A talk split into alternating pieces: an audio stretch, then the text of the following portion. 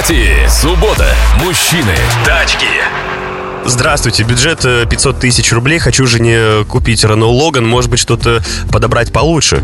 Можно что-то подобрать получше? Вот так вопрос звучит. Э, Ну, тут зависит все от того, что вы хотите получить за 500 тысяч рублей, потому что, во-первых, к сожалению, 500 тысяч рублей – это сумма, которая в, в свете последних, наверное, полугода, двух-трех месяцев э, сильно изменилась в качестве э, суммы, которую можно поменять на автомобиль.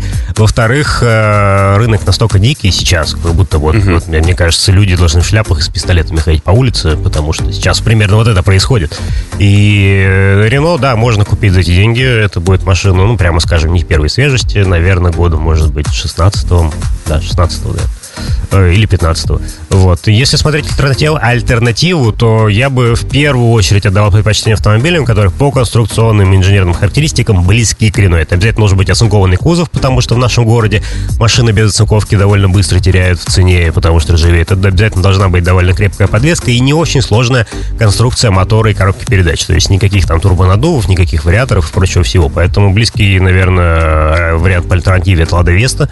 Он будет, как мне кажется, чуть приятнее по ощущениям от вождения, потому что база по длине чуть приятнее по интерьеру, дизайн современнее, и у, и у него оцинкованный кузов. Может быть, Lada X-Ray, но, откровенно говоря, я бы не стал эти деньги советовать ни Пола, ни Солярис, потому что машины будут, скорее всего, старше и хуже, и тем более что-то выше.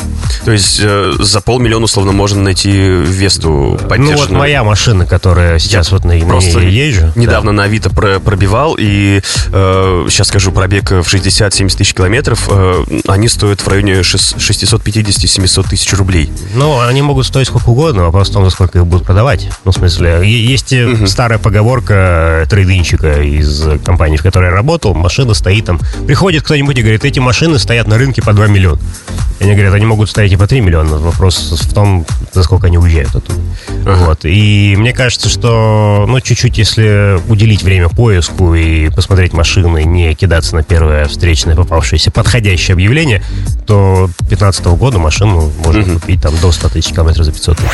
Полную версию шоу Автопати слушайте в субботу с 10.30 до полудня.